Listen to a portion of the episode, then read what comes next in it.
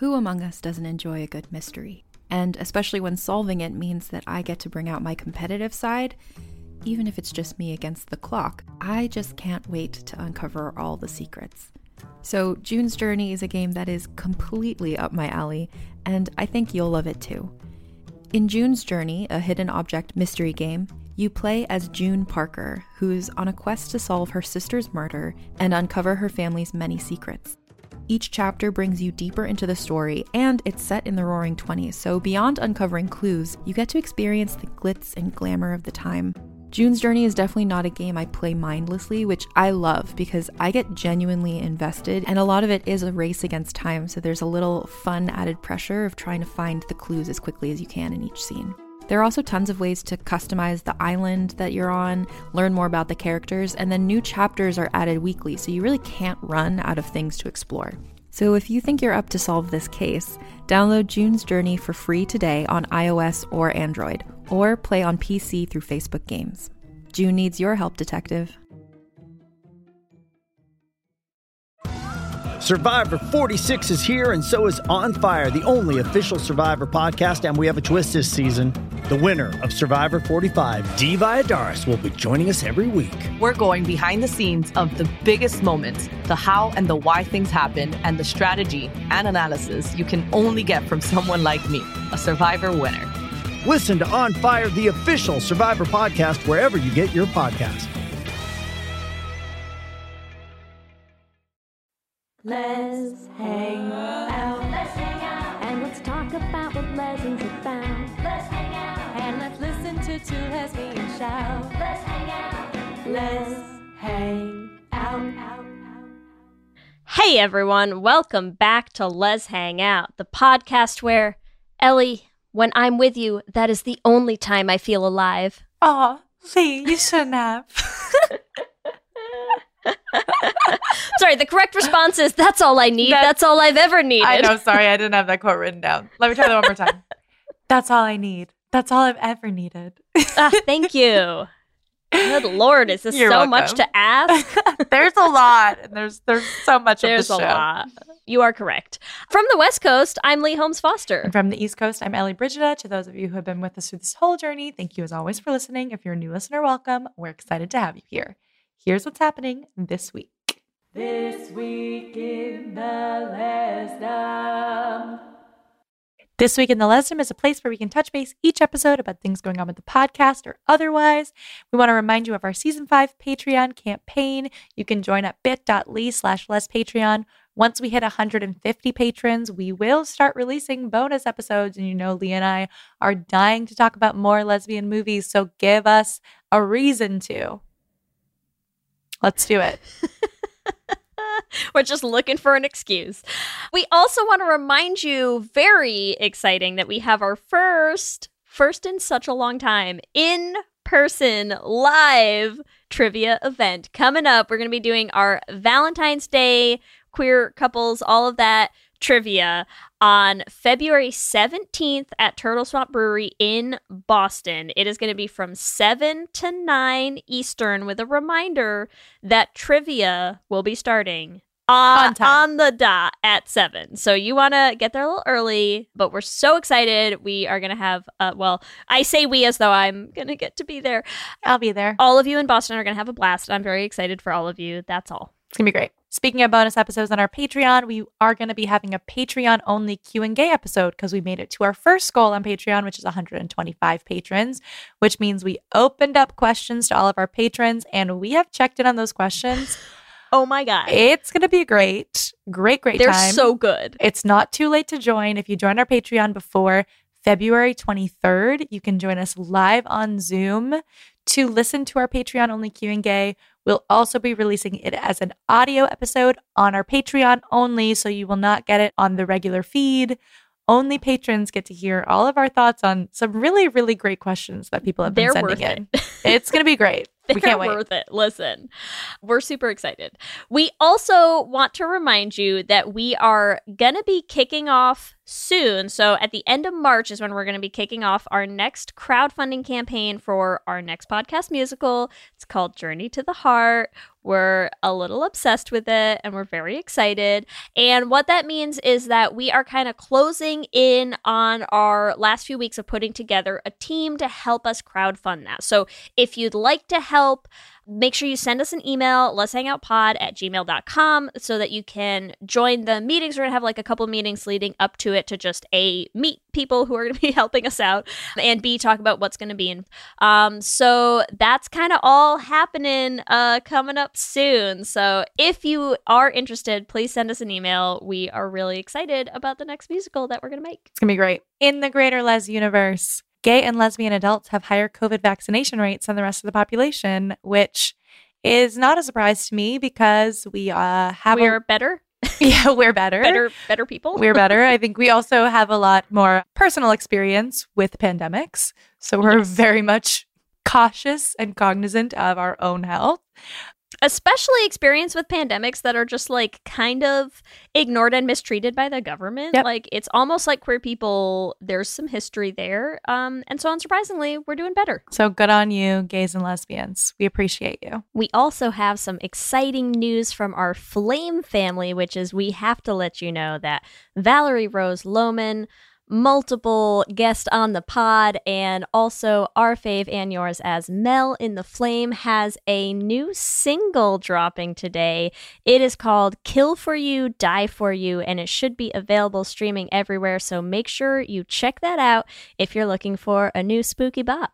We also eh, this week in the Lesdom want to talk about the. I, I, I mean, I'm not gonna say culmination because it's not over, but the like final, finally getting their slow burn that has been happening in Batwoman between Ryan and Sophie. So we want to talk about that Wildmore scene. You all, you all know what I'm talking about.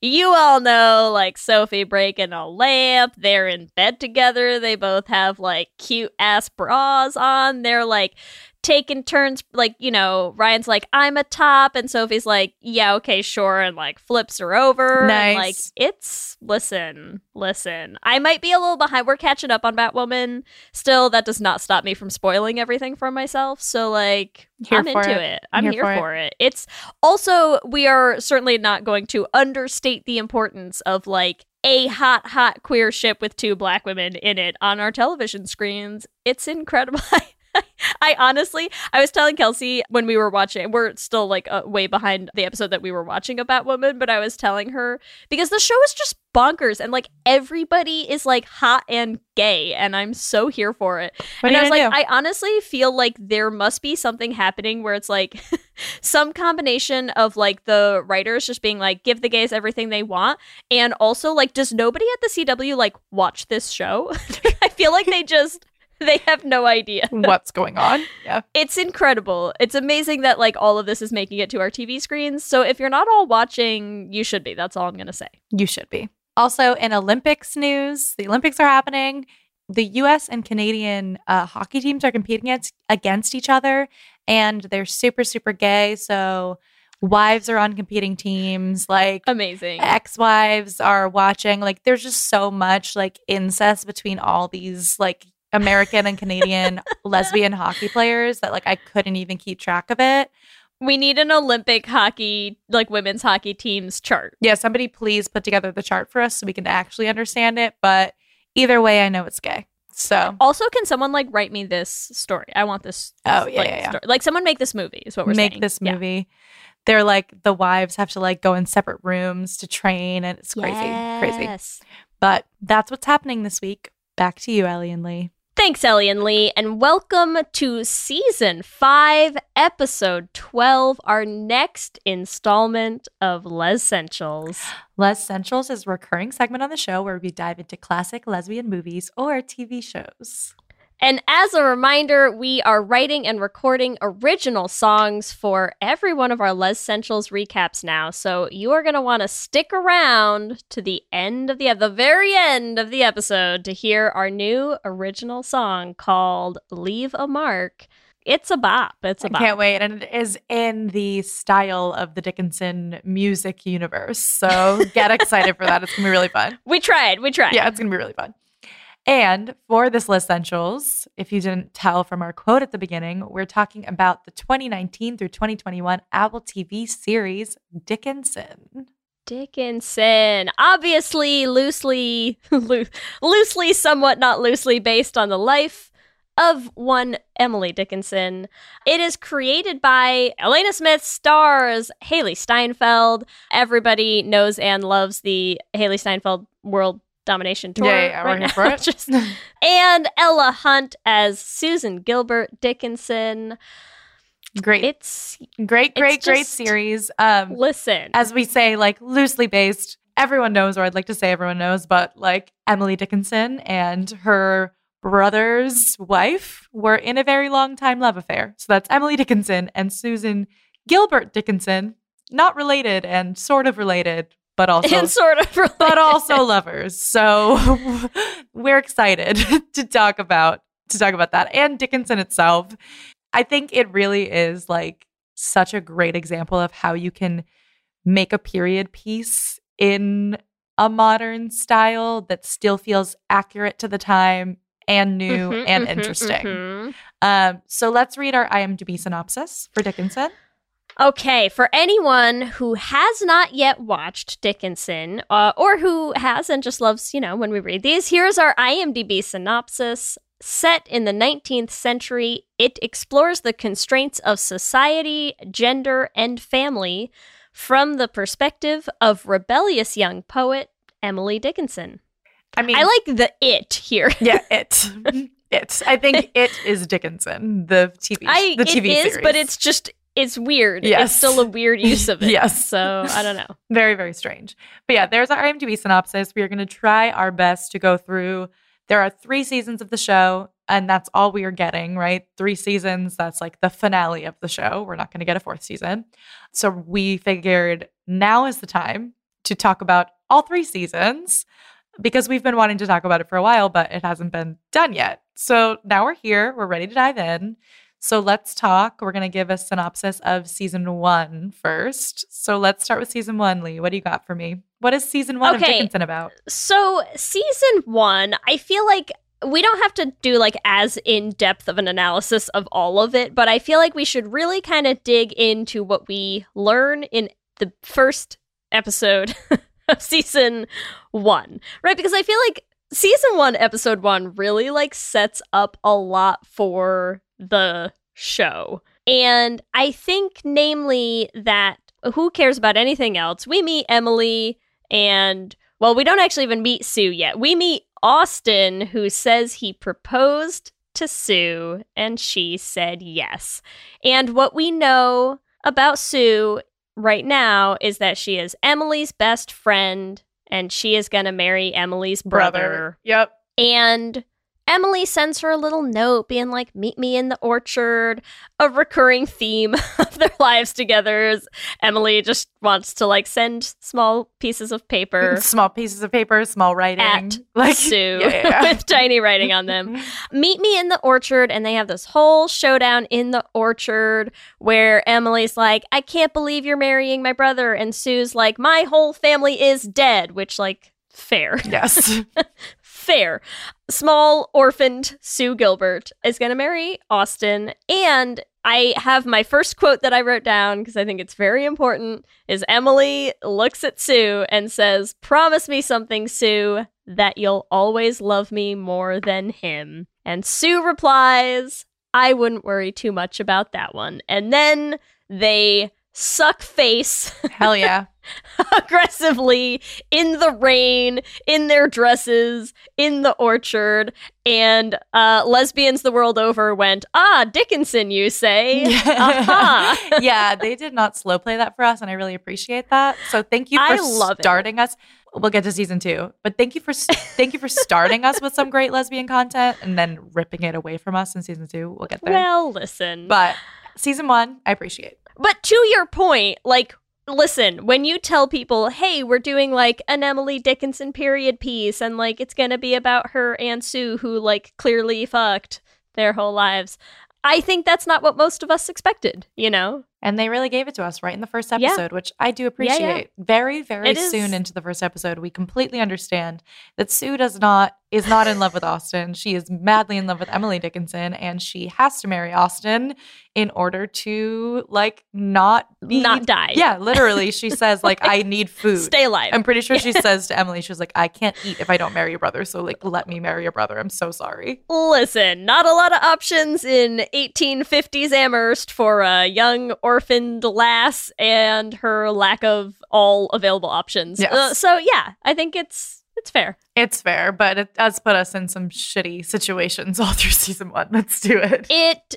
it does. And so I think that that's if we go through what happens in season 1, there's a lot of there's a lot of them working through the emotions of like how they feel about each other and all kind of building up to the wedding, right? Like that's what I would say kind of frames season 1 is season 1 opens with Austin proposing, season 1 ends with the wedding, and I think a lot of the in between there is seeing more of their relationship, seeing more of them each trying to process how they feel about building up to this wedding. So you kind of have like right from the get go with them like making out in the orchard, but then you also get like Sue's not married yet, so she's still in the household primarily as like Emily's friend. So there's sleepovers all the time. They're constantly in each other's beds Yep.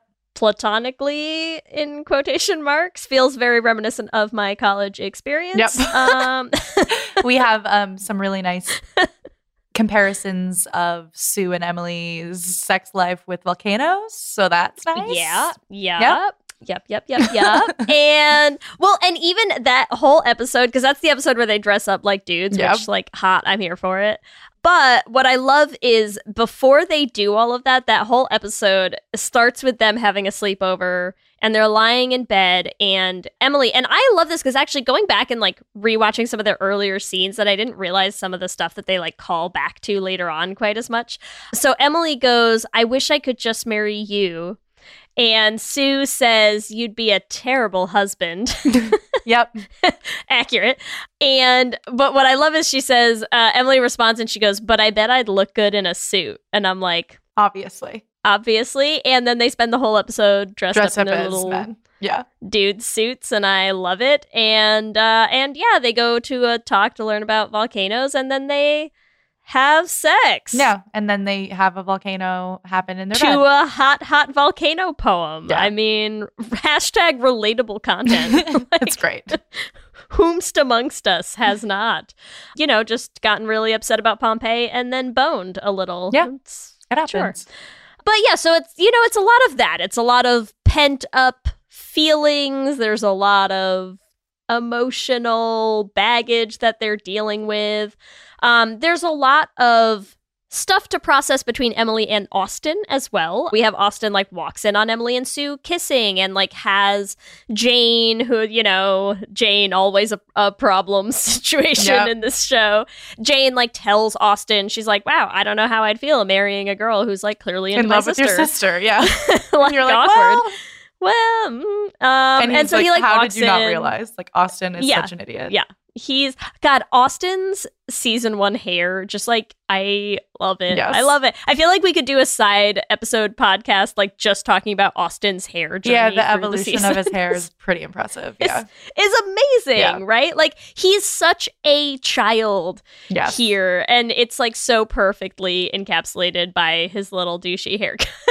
It's so bad. It's the worst. It's so bad. He's so bad. And it's he's such a dick about everything. Like he walks in on them kissing, loses his shit. Sue is like, I can't deal with the two of you, which like fair. Sue can't deal with them. She's like, I'm gonna go to Boston. She goes to Boston. Emily's like, I'm dying. Oh no. And like Sue comes back because she's like, You can't tell me you're dying. Like literally my entire family died. and Emily's like, I was just being Exa- I was just exaggerating. I was I felt just- like I was dying. It was a metaphor. Yeah. And you're like, oh my God. so Sue comes back and Emily's like, marry Austin. And so she decides to marry Austin and then immediately gets jealous when Emily meets a dude. And you're like, ah, it begins. Yep. it begins with the men. At least I liked Ben. I'll give him that much. Yes, but I also would like to say so Elise, who I do Sweet Bitter with, she is a poet and like studies Emily Dickinson and everything.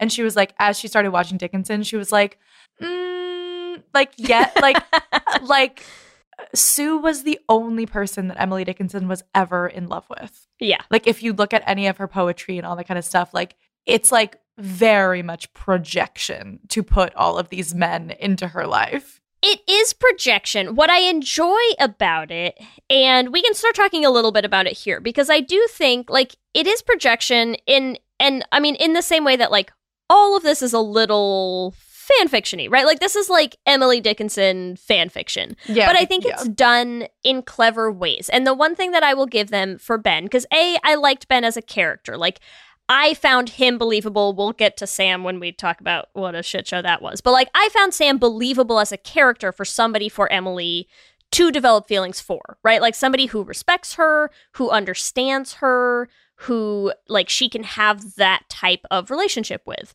Fine. Ben dies. R.I.P. Ben. Yeah. Uh, we're doing such a good recap. I know. Ben dies. of and- Uh, yes. And what I liked about it is that there is, uh, you know, we've sort of glossed over it a little bit, but I think they use Ben's death to me in like two interesting ways. The first of which is that this is Emily's first time losing somebody that she really cared about. They use that A, I think, to make it relatable for her to be able to understand, like, oh, hey, Sue's whole family has died Yeah. everybody that she had is dead now. And I don't think like I think they do a good job of using that to like help Emily understand a little bit and be less of a child about this whole situation, right? Because she has been being a child. Like it is easy again always for us to look back at, in period pieces and be like, "Oh my god, just like uh, run away together and live together and be happy." And, yeah, but, like, that's not realistic. Like that's not a thing. they would Like, run away together and live together and die. Right. And Sue's options at this point were like, hey, I could die on the side of the road or like marry some guy. And I happened to marry a guy who I like know and like and trust and know the whole family and keeps me conveniently close to the, The love girl of I my want to life. bone Yeah. my whole life. So great. Like I think I think they use it to help Emily in that way, like get a little perspective Yes. great. Something Austin does not do yet. and the other thing that they do with it, which I love, is when we start the season, right? You start the season and Sue is all in black and is always all in black because she is in constant mourning from her whole Every family dying single, yeah. every single person dies. And we end the season and they call it out too, right? Like Sue has this quote where she's like, Now you're the one in black because Emily is in black Yeah. uh, in mourning for Ben. And it's during the wedding. And so you get this. Not only just the flip f- between the two of them, but what I love about it is that they dress Emily like her fucking groom. Like they put Emily in all black and Sue in her wedding dress. And I'm like, Yes. Well, also you could think like also she is in mourning for Sue as well. Well, yes, there's like that. you know what I mean? Yeah, yeah, yeah. But yes, and even like towards the end, because this now I think we're we we've the middle of season one is fine, but like Sue and Emily aren't together, so same way that season two. yeah, so who cares? We're not going to waste season time on two, Ben I'll that barely much. Come on. barely talk about either because they they're not fucking together. But yeah, so I do what I do love about the wedding too is that like okay, they're getting married, but like before Sue gets married, she has like an adventure with Emily. Yes, yeah, yeah, Yeah. And they go run through the orchard again together with like their little flowers, and they're dressed like a bride and groom, and they're so fucking cute. I can't stand it, and Yeah. I love them. And then Austin has a giant fucking temper tantrum and like pisses himself over the fact that Sue got her dress, Dress dirty, dirty, yeah. and he like uninvites Emily from the wedding and is a giant dick about all of it. So womp huge, womp. huge asshole. I know Austin's character arc like does not do him too many favors. It really doesn't for a long Yeah. time. Austin takes a while. I'll tell you what. Season two is not going to be uh, his time to shine either. No, so that's that's where we leave season one, right? Is there anything else? yeah, no. I think that's i- important that we want to talk about plot wise? well. I think the only other thing is the poem that Emily writes for Sue. So Oh, she writes yeah. she writes like the poem that basically people like quote often of like Sue, forevermore. forevermore. Yeah. The poem is called One sister, One Sister have, I in our, house. and it's about Yeah. like gaining a new sister, but like you know, it's also pretty uh intense. She writes it in the smallest lettering possible so that only Sue can read it too. So it's just like another thing of Sue's Sue's there with like a fucking magnifying glass. Like it is. I love it. She looks like she is, you know, like fucking Harriet the Spy over Yes. here trying to. and like- she is bawling her eyes out when Austin comes in. So Austin Yeah. sees his bride to be crying because she's in love with his sister. So, so Mhm. that's tough. That's tough. But yeah, that's the end of season one. Oh, also, we do find out that Sue's pregnant. Yes, Sue is pregnant, and if we use that as the jumping off For point season to like two. jump to season two because I feel like so it's in the break between season one and season two, right? That like Sue has a miscarriage. Yeah. Yeah. So basically, like they don't show they don't it. show the kind like miscarriage. you get in, yeah, you it. get into the beginning of season two, and the whole thing is that like Sue's having all these parties at her house, so she's constantly trying to like distract herself with parties. All she's doing is throwing party, party, party, party, party. Sue Gilbert Dickinson, the OG influencer. Yes. like, That's yep. she is like one of my TikTok videos went viral, and now all I can do is this. This. Sorry, Exactly. We're just gonna. It is. I am a salon. That's all I do now. I have salons. Sorry, not sorry. Yep. This is my life. And then two, Emily and Sue like this is why I honestly hate season two. I just don't like it. Sorry everyone, but I think a lot of people agree with me. but the beginning of season two, Emily and Sue are not really talking. They're only corresponding through letters and poems. yeah. And through Austin. So Austin has Yeah. to be like talking as a messenger between the two of them, which is like the most uncomfortable thing to be like, hey, can can you, my brother, be the messenger and tell Sue I love her? Like Yeah. Tell Sue I want her to come to my bed tomorrow. Remember that time you did not want me to come to your wedding because like your wife clearly is in love with me and not you? Could you like remind her of that, please? Thanks. Exactly, exactly.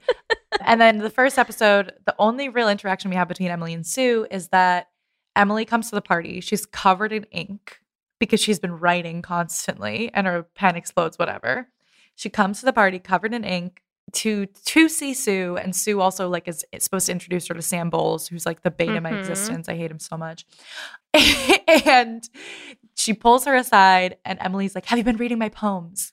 And Sue's, I- and Sue's like, what did I do have the quote for this? She said, "They make me feel so much. It's too painful." Yeah. Well, and listen, a couple things because A, I it's like so Emily Dickinson, like show Emily Dickinson. Yes. It's so Emily to finally get to talk to Sue and the only thing she asks is like, "Did you read my poems?" Yep. And I'm like, "Girl, How about you check in? Dial it Yeah, back. like also how, How you check are in you? on your friends? I've missed you. Yeah. How are you feeling since your very recent miscarriage? Yes. Any number of questions that would be better to start with than did you read my poems and what did you think of my poems? Yep. But to be fair, that is all that Emily Dickinson in the show cares about. But Correct. it- she cares about her poems and she cares about Sue. There's some interesting themes in season two, also.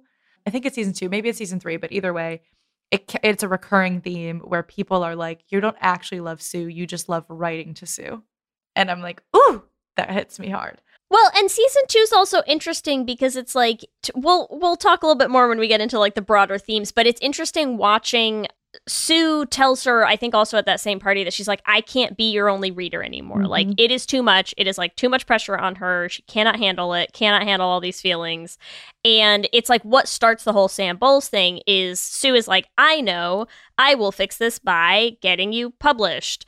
And so it's like this weird mix of like being famous. Like Yeah. Sue's like, I'm the salon influencer. I'm going to make you the poetry influencer. And like that seems to be her answer to things. And so then you also have this like giant conflict and disconnect over how each of them see and experience and relate to fame, right? Like that's kind of like a central thing of this season.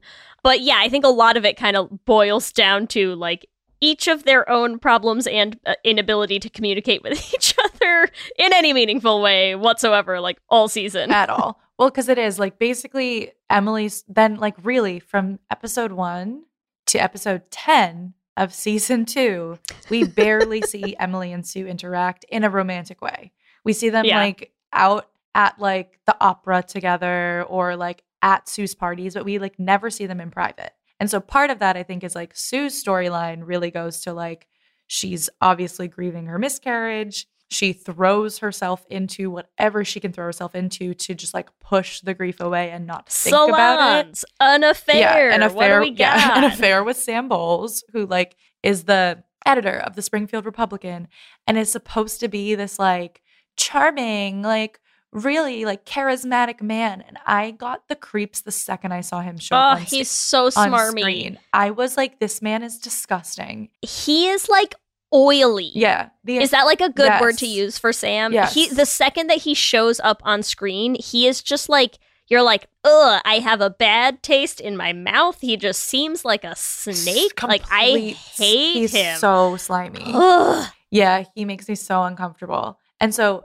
Emily and Sue's storylines revolve around Sam Bowles for the entirety of season two. And that's why I hate season two because it revolves Yeah. around, like, yes, we're talking about fame, but it feels like it revolves around Sam Bowles. And then at the end of the season, they're like, oh, well, actually, Sam was like just a stand in for my feelings for you. And I'm like, okay, fine. But why did I have to sit through two, three, four, five, six, seven, eight, like every episode in between talking about Sam Bowles? But yes, Emily's Emily's whole thing. You're like, okay, let's talk about like everyone thinks Emily's having an affair with Sam. Now we see Sue is actually, having an affair, with Sam. Now Sam is telling Emily that like she is acting like they're having an affair. Now she's writing to his wife. Let's hear about how his wife hears feels about all of this stuff. Now Sue's gonna go visit the wife, and you're just like, for the love of Christ, I do not care I about do Sam not Bowles. care about Sam Bowles. Like, and that's the entire season two is about Sam Bowles. To be fair, yeah. it's about Emily disco- like discovering that like does she want to be famous? She doesn't want to be famous, and then this man Sam like feeling like. And I do understand like how they're sort of they're they're doing it. Like there's this moment towards the end when she finally is like, "Goodbye, Sam. Like I do not want you to publish my poems. Like I'm taking them back."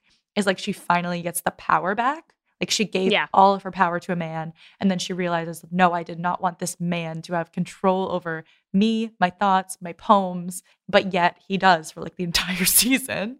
yeah. And she takes the poems back, and then he leaves, and he's like, I'm a feminist.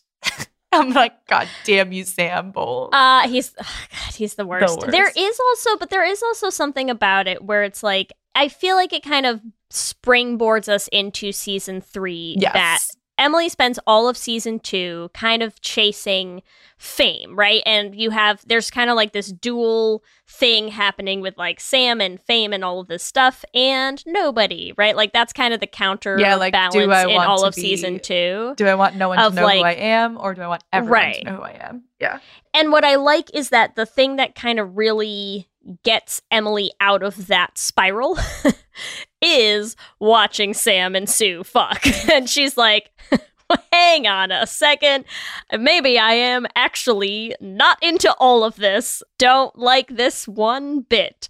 And because that's what really prompts their whole showdown, right? It's like she sees the affair and they sort of try to like spin the dialogue a little bit as being like, oh, she like, you know, like you forced me to have feelings for Sam and all this stuff. And it's like, you don't have feelings for Sam. Yeah, like you just No, no. don't. You just this is don't. not about Sam, ladies. Yeah. Like, this is about the two of you. And that's what kind of prompts that whole showdown. And that's what prompts, you know, Emily cutting deep at Sue, being like, without me, I don't think you know how to have feelings. And Sue is like, you're damn right. She's like, yeah, you got me there. I can't. got me there. I can't. Check. Yeah. like, Good point. The only time I feel things is when I'm with you. The only true thing I will ever feel is my love for you. And then, listeners, they fucked. Thank, in every room of their house, in every way you can imagine. thank God. They fuck in the room, they fuck in the dining room, they fuck in the kitchen in a bath, they fuck in the greenhouse, like name a place, and they are there like ripping open some real juicy oranges and having sex on those Yep. oranges. And to be fair, like for the payoff, fine. but also, like, great. could you have given that us to us at like episode five, please? Yeah. But yes, they it is like one of the best like scenes ever. It's so good. It's so obnoxiously good that they made us wait for that whole season, and I will forgive them for it because of how good that scene is, even though hot, hot garbage up until then. yes, yes. That episode is. I will watch that episode over and over and over. But the rest of the uh, season, oh, so good. Get it out of me get it out of here. I don't need it. Also like a few other characters have some stuff we don't that don't doesn't really matter but like we have austin and jane sort of starting something. So you see that like austin and sue are like not really their marriage is a sham which we have already known but it's like confirmed. And then lavinia has this whole thing with that random guy ship I I love Lavinia and Ship. I'm not gonna lie, I love them. And mostly it's just because I heart Lavinia so freaking much. What is it with me and these characters? I feel like Lavinia for me is the same way that I feel about Alexis. You know, Yes. like why do I my my sweet summer child Lavinia Dickinson? I love them. I just I don't know what it is. i mean lavinia is just like undeniably great character she's incredible, hilarious incredible. but yeah, so that's that's where we're at. And finally, Sue and Emily are together. So let's go into season three, real. Okay, let's do it. I prefer season three and season one. I prefer because we just get way more of Sue and Emily. And I'm like, that's the only reason I'm watching this show. I do find And some of the other stuff interesting. war. Yeah, yeah, and also war. So also, also a lot of stuff in season two was building up to the Civil War as well. So we did have Mhm. um, that whole plot where we have Henry who starts his own paper and is like, and we have all kinds of like things leading up to the Civil War. So yes, we have the Civil War, and that's like another theme in in season three too, where it's like Civil War and also like war within the Dickinson household. A A house, divided. Yes. and a baby. and a baby. Yes. So we got a lot of themes going. Listen. Sue's pregnant, but luckily I'm like, okay, Sue's pregnant, fine. And she's like, I don't know how it happened. I'm sorry, Emily. She's like, I also, it." it is one thing that I, it hadn't even occurred to me until putting together some notes for this that like we never see Sue and Austin like together. We've really. seen them once. So we see them together in episode one of season one because he says he rides up on the horse and he tells Emily, Sue said yes. And he's going down on her and she's screaming yes. But like that's like That's we never really see them seen. have No, sex, that's the right? like we've ever seen. we see her and Sam way more than we ever see her and Austin. I like how they're just like, and she's pregnant. Yes. I guess they had sex. Well, also, like you know what's really interesting is actually all the sex scenes we see with men and Sue is them eating her out. We That's never see penetration. It always is the men. So actually, like honestly, good on you, Sue. Like sh- So all of uh, listen, I know there are like fierce uh fierce camps in terms of like what role each of them play in the bedroom. So all of you like Sue's a bottom kind of pillow princess. I- could be well, could be true because yeah, she constantly with I'm not I'm just to say like there's, you know, there's things in favor of that argument. Well with the men in her life, but also the volcano. She was she was doing stuff She Emily, does, I know. Emily. So we also all know that like lesbian relationships. If only one person is doing something, like there's something wrong Yeah. here. No. Um, but yeah, so back to season three. Sue's pregnant. There's also so much where like eh, bringing it back to like Emily wanting to marry Sue. There's so much with Sue where she's like, I want to raise the baby with you, Emily. Like, I Yeah. want you to be the father. Like, I want us to go away and like raise this child together. And Emily is like not having it. Like, she, yeah, Sue's done a brisk 180 from like you would make a terrible husband. She's like, why can't we just have a family and a baby together and be married and you could be my husband and we could be the best little family? And you're like, ooh, hello, hormones. Yep. Yep. but she does have the baby. And oh, Austin is a shit show. He's like a complete drunk. Oh, Austin. He's drunk every day. He's having a huge, like, fully public affair with Jane. He is really a mess. And yeah, so His hair is better now, but is still, you know, yeah, yeah, lo- he's not great. he's he's got um Beast from Beauty and the Beast hair. You know that He like does. He does. Oh my He's god. it. It explains Um, so much. There's a lot of other like really good gay shit in season three. That's just so, and one of those is Walt Whitman. yes. I feel like it is important to talk about this. So, Emily, over this course of all the seasons, meets a lot of famous po- poets or or authors. Writers. Yeah, like we met yeah. um in season one. We go to Walden Pond and meet Thoreau, and that's like, but that's like not really gay, but just like context. But Walt Whitman's played by Billy Eichner, Mhm. and And also, I love him. and like the most ridiculous thing ever. So, and also Louisa May Alcott, right? Is there? yeah. Yeah, Well, they meet. They she met Louisa May Alcott in season season one. one. I think season one. Maybe? Yeah, season one. I want to say season one. yeah, I think it's definitely season one. she Um, comes back. Louisa May Alcott yeah, yeah, comes yeah, back in the episode where she meets Walt Whitman. But yeah. then they also like go to a gay bar. Like Walt Yes. Whitman takes her to a gay bar and is like, "Tell And me what you desire." fucking lit. There's yeah, there's like a fucking mermaid. There's like you can just yeah, it's uh Walt Whitman's like New York is back, and in the gay bar, Emily just screams, "I love Sue." Yeah. she's just screaming, "I love Sue" in a gay bar, and I'm like, this is the content that I wanted in season two, people. So yeah, Yeah. season three, very very gay. Just constantly Sue like with the baby, trying to.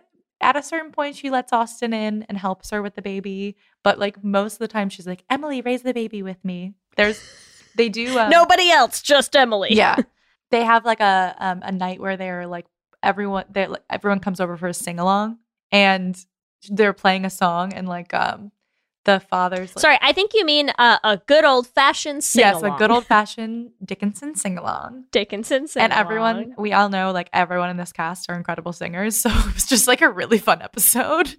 Yeah. I was like, all right, so we have like Jane Krakowski, we have freaking Hailee Steinfeld, Ella Hunt, yeah. and they're all just like fucking singing their hearts out. I'm like, this is amazing. And uh, Mr. Dickinson's like, oh, you should teach the baby this song. And Sue's first reaction is, who, me and Emily? Oh my god. And he's like, um, you and Austin. He's like you and my son, your like, "You and husband. Your What? husband. Who are you talking about? Um, so that's ridiculous. We also have the episode with Sylvia Plath in it, which is a great episode where they go to the future. I cannot. So they're in the 1950s and they're still like in Amherst, right? They're like basically at the Emily Dickinson house. Yeah. And so she sees in the future Sylvia Plath is like showing them their, their own house. It's her and Lavinia. Showing her her own house and saying, like, this is the the house of Emily Dickinson, like one of the greatest poets of all time. And so she knows that like her poems survive. But there's also a very gay moment here, which is where Sylvia Plath is like, oh, and very scandalous. There was a pub, uh, like something published last year or something that said that Emily Dickinson was a lesbian. a lesbian. And Emily's like, uh, oh shit. And Lavinia's like, wait, what? And we have an actually really nice coming out moment. So there's a lot in season three that's like very uh, good gay shit. So she comes out to Lavinia and tells her that she is in love with Sue. And Lavinia's like, cool, great. yeah, Lavinia's like, we kind of been new, Emily. I think is, is the summation of that It's conversation. pretty obvious. One of my favorite parts of season three is the Inferno with Emily and Sue because you literally get Emily going into the Inferno. And what the hell does Sue look like? Sue is hot, hot in a suit. Let's put it that way. And that is that Ella Hunt's real haircut? Because you know- uh, that's 'cause a I'm pretty question. sure I don't she- know Because she, has, a short, haircut, right? Yeah, And I think as she Sue, she has a wig on. So I'm yeah. pretty I don't know sure if they, they if that was also a wig or if they left it I feel natural because they it feels her longer than her hair little is. I think. But she has a very short haircut. It's all like she's in a whole like suit. They're dancing. She's in like coattails and she is dancing Hot. up on her, man. Hot, hot stuff. It's so good. I also I love I just love that portrayal of Sue because it's like it's so interesting watching Emily have this whole thing of being like all I want is Sue. Like she's kind of come to this realization herself now of being like all I want is Sue. I love Sue. But then you get like Inferno Sue who's like a little too much. like a little too much and I just I love that line of like what does she say? Where she's like, "You're putting words in my mouth," and she's like, "Let me put something else in there then." Yes. Like- and you're like, Sue. and, like lunges for her and i'm just like i love it and i yeah it's just it's a super interesting scene to watch emily like dig through all of the the parts of herself that like she is most afraid of and the parts of how the people around her see her that she is the most afraid of and how that plays out with her how she feels about sue and what she's afraid of with Sue and how much she still wants her, you know, is just it's very interesting. It's so intense. I love it. But then Emily comes back and she's like, damn, all I want to do is be with Sue. She goes to Sue's house. They're having a going away party for George Gould, who's going to the war. Oh, George. And Emily just grabs Sue and starts kissing her in the hallway. It is um okay, wait. Emily pushes Sue up against Yes. the wall. yes. and she kisses her neck in the hallway where Yeah. everyone's in the other room. And Sue's like, Yeah, yeah, Emily, yeah. no. and like Sue's not not into it. no, what no, I'm no. She- say. no, no, no. She loves it. And then they have like this whole night. I'm curious about this. Do you think at this point Austin like very much knows and is just like fuck it? Because Listen, they have sex in her bed, right? That's yeah, her bed. and I I they like kind of gloss over this whole thing where she's like, I need a night with you. And they've been kind of building up this whole thing where like Sue will not let Austin take care of the baby, like at all. And he's been like asking and asking, and he's like, please let me take care of my son. I want to be a dad. We're gonna challenge gender norms and all this stuff. And she's like, no, no, no, no, no, no, no, no, no. That's not what dads do. And then Emily's like, so you up? And she's like, here, Austin, Take have the baby. baby. Bye. yeah, no, that's why I was like, and, then- and it's like they keep cutting back and forth from like them boning to like Austin like burping the baby, and you're like, was I what? yeah. Was she just like, here, Austin, have the baby? I gotta go like fuck Emily for a little bit. I mean, I literally think that's what happened. So it's amazing. it's It's incredible. It's pretty great. And so we get that. And then I think the the next episode after that is the finale where like it's not as much Emily and Sue because it's the finale and I feel like they're just like wrapping everything up. But we basically have like this whole thing that's just like in every war, the only people they don't kill is the poets because the poets have to tell the story. And then we just Yeah. get this like time warp of Emily sitting in her room writing poetry day after day after day until she basically like to the words of her own poem like i'm guessing this means that she died what do you like the ending looks like she's like eh, going into the afterlife or something oh, I don't know. That's not how I read it at all. oh because she's like Let's discuss. so she's i'll tell so she's on a boat and she's rowing towards a bunch of mermaids yep. okay and that's the end and That's the that's end. That's the end You read that as her dying. yeah because i felt like they were time they kept time lapsing like so much in that room Yeah. That I felt like they were trying a time lapse of like, okay, this is like time, time, time, and then like she's ready to Oh, like interesting. come home to death because we've had death come up so much in the season. We have. So then why I- didn't so- death show up? Is what you're gonna say? I'm like, Well, no, I just I guess I read it differently because I think so to me, right, like part of the whole thing about this show is like a lot of people thought it was really interesting to make a show that is like this wild and anachronistic and hip and vibrant and all of this stuff about someone who was essentially a shut-in right? I mean like that's what was what's most famously known about emily dickinson. And again i mean let's be clear before ellie and i dive into all of this discussion is like we are not the world's preeminent emily, Emily dickinson scholars yeah, yeah. okay so don't take our historical. we are people with a surface Dickinson, level yeah. understanding of emily dickinson who have also watched this show here we go let's do it Yes, but what most people know about Emily Dickinson is like she was a shut in. And the reason that her poetry is so incredible, besides just like she was a woman in a time where women were not poets and who did all of these kind of like cool, weird, new things with her poetry that were not very famous or done at the time.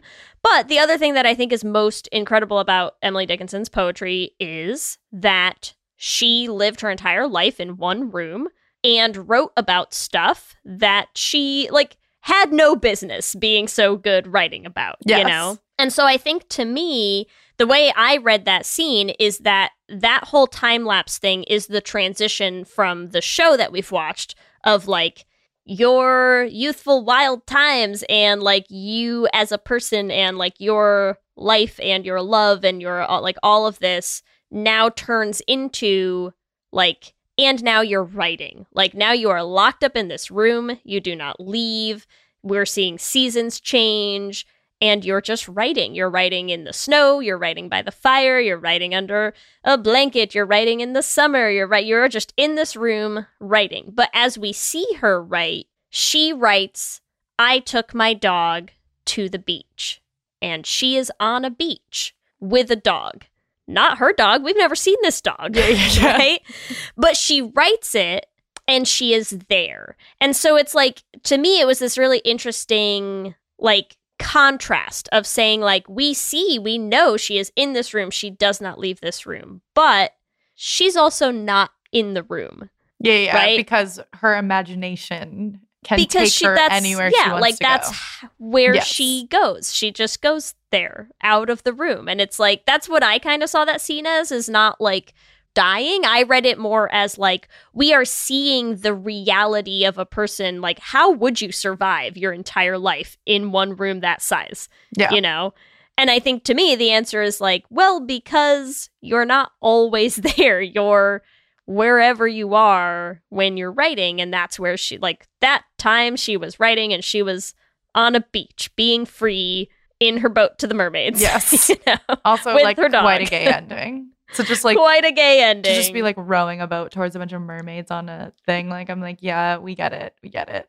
But, but that was i don't know that was how i read the ending but i don't think there's like a right or wrong answer yeah, I think the point of the ending is that that, it is more open ending, open ended, Yeah. right? Because it's like we do get. I like that we do get like in episode nine of season three, we know that Sue and Emily are still in love and like they're still whatever. So like we get a good like resolution and a happy ending to their story. But yeah, then like then the final episode is really more about Emily's poetry, which is to be fair, season one through three, like yes, we're talking about Emily and Sue, but like the themes that come up very often are that like Emily's poetry is the most important thing to her.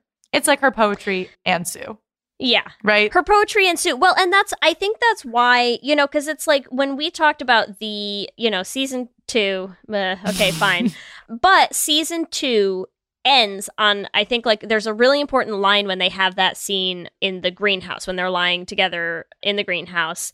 And well sue says emily when i'm with you that's the only time i feel alive.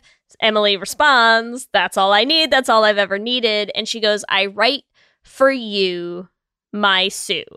And i think that like that a captures a lot of the problem that problems that they had in season, Season two, two, but i yeah. also it i also think it like catapults you into what happens in season three which is like up until season three emily does not know how to love sue Without writing her poetry. Like she literally And- only knows how to yeah, write her sweet like- romantic nothings. And then Sue's like, actually, like, could you be here? Like well, as a and person, she, not a page. she only knows she only knows how to love her by having her be the only person that she shares this with, right? And like that is a constant problem for them that I think she's doing it to be like, this is how important you are to me. Like, you're the only person who gets me, who can read these, who I can write poetry for. And by the end of season three, like, that's why it's so important when she reads the poem at George's going away party, right? Because Sue has been trying to get her to read a poem at a damn salon for fucking ever. And she like will not do it. She's like, no, like my poetry isn't for everyone, it's for you. And like that's not it, you know? And Sue's like, this is not what I need. Like I need you to be for me and your poetry to be for everyone. yes. eh, for the rest of the world. And so I feel like that's what season three is about is for Emily to learn like how to love Sue, like how to be able to be like, oh hey, I'm in love with Sue, and like scream it at a fucking New York gay bar. Like that's the journey we all need, For em- yeah, for Emily and for Sue. And for Sue. and for every gay person. You should just be able to like scream your love in a you know In a New gay York, bar. uh, New York City gay bar with Walt Whitman. Yes. But like that's what I think happens is that when she like she has taken these steps to be like, "Oh, you want to be like with me the person." And that means like, sure, I will read this poem like for everyone and for George, but mostly for Sue. You know and it's not just like oh i'm like only reading this for you like in the dark in a quiet in the still of the night i will like sneak up into your room and like whisper it to you through the window like no i will sleep with you at night and in the daytime i will read my poems in a damn salon where you Yes. can enjoy them with everyone else Yes. great and they have that and they get to that point and then now she's ready to write Right. For the world. for well, but the world. But to be fair, know? like yes, she is, but she also like like historically, she's right. She's really not writing for the world. She told Lavinia to burn all of her poems. Yeah. So she's writing. I think she's more writing at once it gets to that point, For then she's writing for herself. Yeah. I think she's writing Yeah. for her, but I think she's writing less just for Sue. Yes. it's not just for Sue anymore, and I think that's the important thing. yeah. Yeah. So But there, yeah. that's what happens in Dickinson. What that was quick. Yeah. We were so I know we were so Listen. fast. we're so Does Monday at the office feel like a storm? Not with Microsoft Copilot. That feeling when Copilot gets everyone up to speed instantly? It's sunny again. When Copilot simplifies complex data so your teams can act, that sun's shining on a beach. And when Copilot uncovers hidden insights, you're on that beach with your people and you find buried treasure. That's Microsoft Copilot. Learn more at Microsoft.com slash AI for all. This episode is brought to you by Paramount Plus. Get in, loser! Mean Girls is now streaming on Paramount Plus. Join Cady Heron as she meets the plastics in Tina Fey's new twist on the modern classic. Get ready for more of the rumors, backstabbing, and jokes you loved from the original movie with some fetch surprises. Rated PG 13. Wear pink and head to ParamountPlus.com to try it free. You know you need protein to fuel results, but it's not easy when you're drinking the same bland, chalky shake every day. Stop punishing yourself and get to GNC for the best protein in the game, including all the hottest brands and crave-worthy flavors that'll keep you coming back for more. We're talking protein that legit tastes like cookies, your favorite cereals, indulgent desserts, and more. So bust out of your protein rut and actually look forward to those shakes with unbeatable protein at unbeatable prices. Fuel your fitness with protein at GNC. First, the bad news. SAP Business AI won't help you generate cubist versions of your family's holiday photos. But it will help you understand which supplier is best to help you roll out your plant based packaging in Southeast Asia, or identify the training your junior project manager needs to rise up the ranks, and automate repetitive tasks while you focus on big innovations. So you can be ready for the next opportunity. Revolutionary technology, real world results. That's SAP Business AI. Fast. So what do we want to talk about, Ellie? I know you, you've got like some yeah, there's so much to talk about. I things just- we want to talk yeah, about. I tried to sort of just like separate things out by themes because I, what I one thing I really do like about Dickinson the show is that like each season really like tackles certain themes and like over Yeah. and overarching you sort of get like a more in-depth discussion of those. It's like through through comedy, through different scenarios that are most of all of these people are real, right? As we say, Yeah. like loosely based, right? All mo- all of the people in in Dickinson are real. I choose to believe Walt Whitman was actually Billy Eichner, and I can now um, believe no other. yes, for sure. I I have headcanoned Billy Eichner playing Walt Whitman back into Walt Whitman in my head, and I'm happier that way. but yeah, so season one, I feel like we we talk a lot there, especially with Emily and Sue. There's this like loving somebody you can't be with, and I feel like we've done a lot of period pieces before, and to me, this does not feel the same hmm For so many reasons. for a lot of reasons. So maybe I just want to talk. the sick beats for one. Yeah, so maybe I just want to talk about that. But a few things that I like about it that like it is period, but it's a little bit more modern, is that like they love each other, but like it's not as tortured. Like, yes, Yeah. it's tortured. But like these two people, Emily and Sue, from season one through season three, we know they're like they're gonna be together because we also like sort of know the history of them yeah. right? Like like anytime you talk about Emily Dickinson, you're like, oh, and Sue. Like we know this. so I don't know. I think like there's this whole thing like of Emily and Sue learning, like Emily really learning like why Sue can't be with her in the way that she wants. But I Yeah. I don't know. I just feel like they like really structured their relationship so that by the end of season 3 like they're in a place where like they can really be together in like the best way that was possible for the time. Which, Which- is Austin watching the baby. Yeah, like which is literally her husband watching the baby while they sleep together and her husband While being they like- sleep together. and her husband being like, "Well, that's my sister, so cool." You know? So Talk about the girl next door. Yeah, Uh, it's your sister. yes. I don't know, so I just the twist no one was Oh, looking for. God. But I just really like that about this. I think even too, they didn't put this in the actual in Dickinson, but because you know you're watching it and you start just like I just start googling so much shit. I'm like Austin Dickinson, like what was he really Yeah. like? He also had he did have like a pretty like well known affair himself, but it was not with Jane. Uh, Jane Humphrey is a real person, but like her character arc is not accurate at all. like she I mean, many of them are. yeah, yeah, let's yeah. be real. All, most of like the more secondary characters, their character arcs are not accurate yeah. because we don't know really that much about them. Like literally, all we know is that she was one of Emily Dickinson's friends.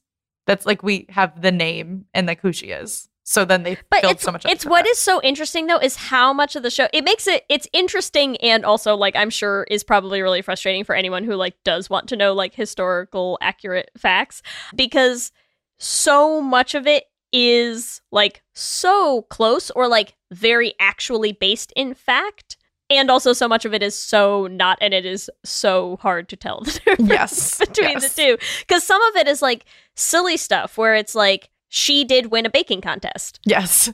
right? And then other stuff is like Frazar Stearns was a soldier from Amherst. He was the I think he was like the son of the mayor of Amherst or Mhm. something who like went to war and died.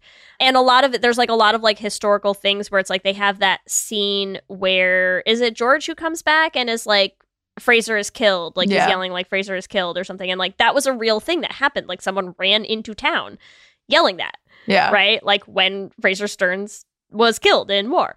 And so it's like there's all sorts of stuff like that where it's like that's all real. Was he a hallucination ghost who like Yeah. Predicted his own death to Emily Dickinson and like taught her le- lessons about the Fame, importance yeah. of fame and your legacy? Mm, Less maybe not. accurate, but Maybe not. Yeah. I mean, I wasn't there. I can't say, you know.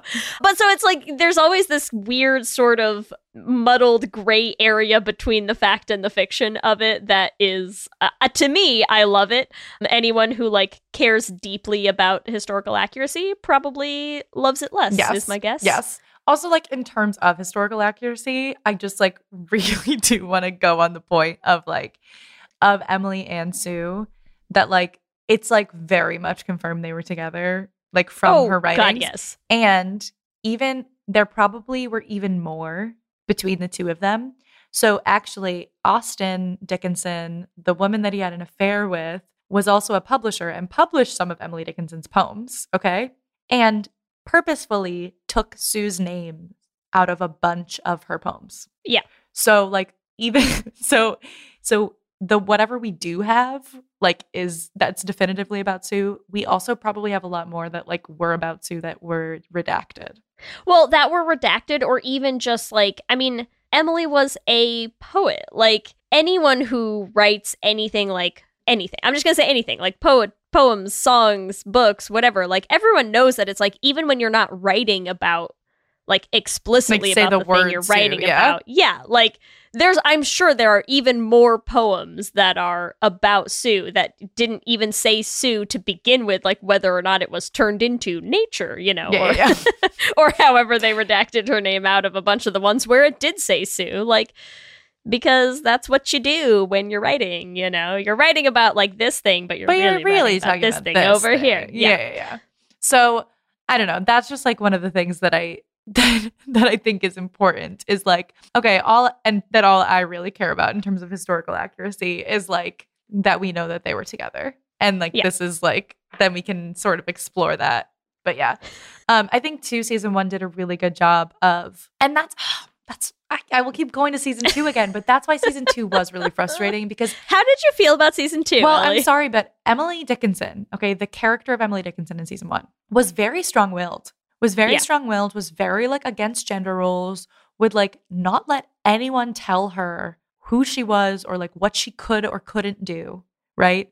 And so like then we go to season 2 and I feel like she's just completely shifted her personality and her like her moral compass or like moral compass isn't right, like her confidence. Yeah. Like she's completely just like shifted who she is and is just like, oh yeah, let me give up all of my autonomy to this other person. So I really like season one because it played with the gender roles. We have the scene where um Sue and Emily are dressed literally dressed as men going to college. Mm-hmm. And Emily's like, why can't women go to college? I don't understand this. And then when they go to the future in season three, she's like, holy shit, women are in college. Yeah. so it's like sort of a cool juxtaposition. And she fights so hard against her father. And then season three, she's like, no, I love my dad and blah, blah, blah. Ugh, I know. It's so funny because yeah, see, I like season two, I I get it. I get why you hate it. I also get the importance of it in a lot of respects. Whereas like I hated the whole like Emily like just losing I, I don't know the whole edward thing in season three i was like what are you doing? What is They- this? Like that bothered me i think more than a lot of stuff in season two. Because season two in some respects i get it i get it. Like she doesn't have Sue like she has built her whole this whole thing of writing around Sue and then she's like okay well it can't be Sue but I could be famous. Like and we've all been there like every person has had that moment of being like I just want to be a star you know Have and we? I don't understand that urge. yeah you've never never heard of such a thing no, no, no. Makes no Never. sense. No. like you chase that 15 minutes you know and so i get it and i think like that's what you're watching is you're watching her realize like oh hey i handed somebody else all of this power and control over me and i shouldn't have done that bad bad me. That was a bad call. D- shouldn't have done that. That's not the right answer here. So like fine. The whole thing with her dad i'm just like what is happening? Like he's he's such a douche. He's so terrible. She's like been like and it's like consistently, consistently telling her like you shouldn't be a writer because you're a woman. Your brother like is always gonna get everything. Like I'm gonna Yeah. give him everything that I have, even though he's been like honestly like a huge mess. a man man child and yeah. a man child. Like he just is so misogynistic. He calls his wife mother. Like stop. Like you should not be defending this man. Uh, yeah, it's listen. It's given strong Mike Pence vibes for me. I'm not here for it. it's not It's- Yeah. It's so. It's much. it's not good. So yeah, I don't know. I hate I hated that part of uh of season three, the whole thing with her dad. But I just like the show. I love this show. It's it's really interesting to me too because it's like you know we talk about the historical accuracy and I really when we started watching it and knowing what I knew about it that I was like I did not expect this show to work for me. You know, like this is what I keep saying about it is the whole idea of like, oh, it's going to be anachronistic, like the the music is like all wildly um out of time, Time, yeah. and the way that they talk and like the it, the jokes that they're making like for the audience in that kind of like breaking the fourth wall sort of way that they're like making jokes for us, you Yeah. know? Like out of the scene that they're in that I did not think it was going to work for me. And it's just it's perfect. Like to me it's perfect. Everything always lands perfectly. The music is chef's kiss. Like just fucking perfect every time.